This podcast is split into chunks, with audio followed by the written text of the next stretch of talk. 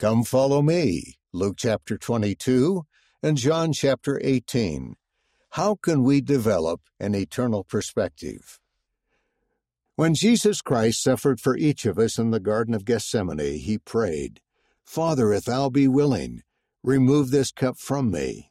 Nevertheless, not my will, but thine be done. Luke chapter 22, verse 42. The cup was not removed.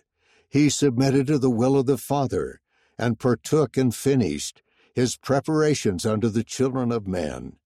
Doctrine and Covenants, section 19, verse 19. How did Jesus Christ find the strength to endure? Part of the answer might be that he knew that his kingdom was not of this world. See John chapter 18, verse 36. His suffering prepared the way for something of infinite importance, a way for us to enter his kingdom.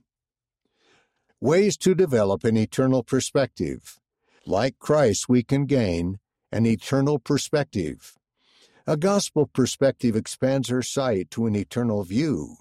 When you put on gospel glasses, you find enhanced perspective, focus, and vision in the way you think about your priorities, your problems, your temptations, and even your mistakes.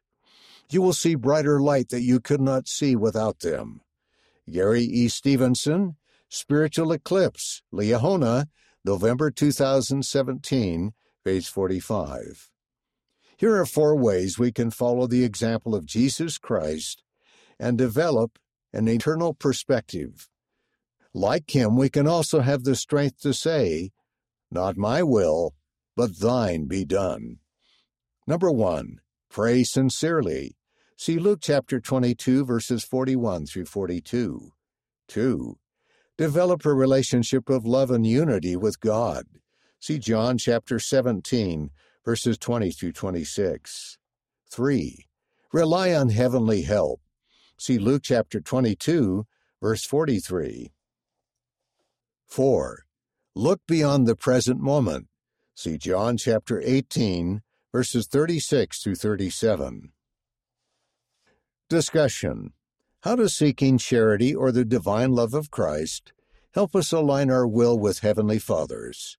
See John chapter 15, verse 13.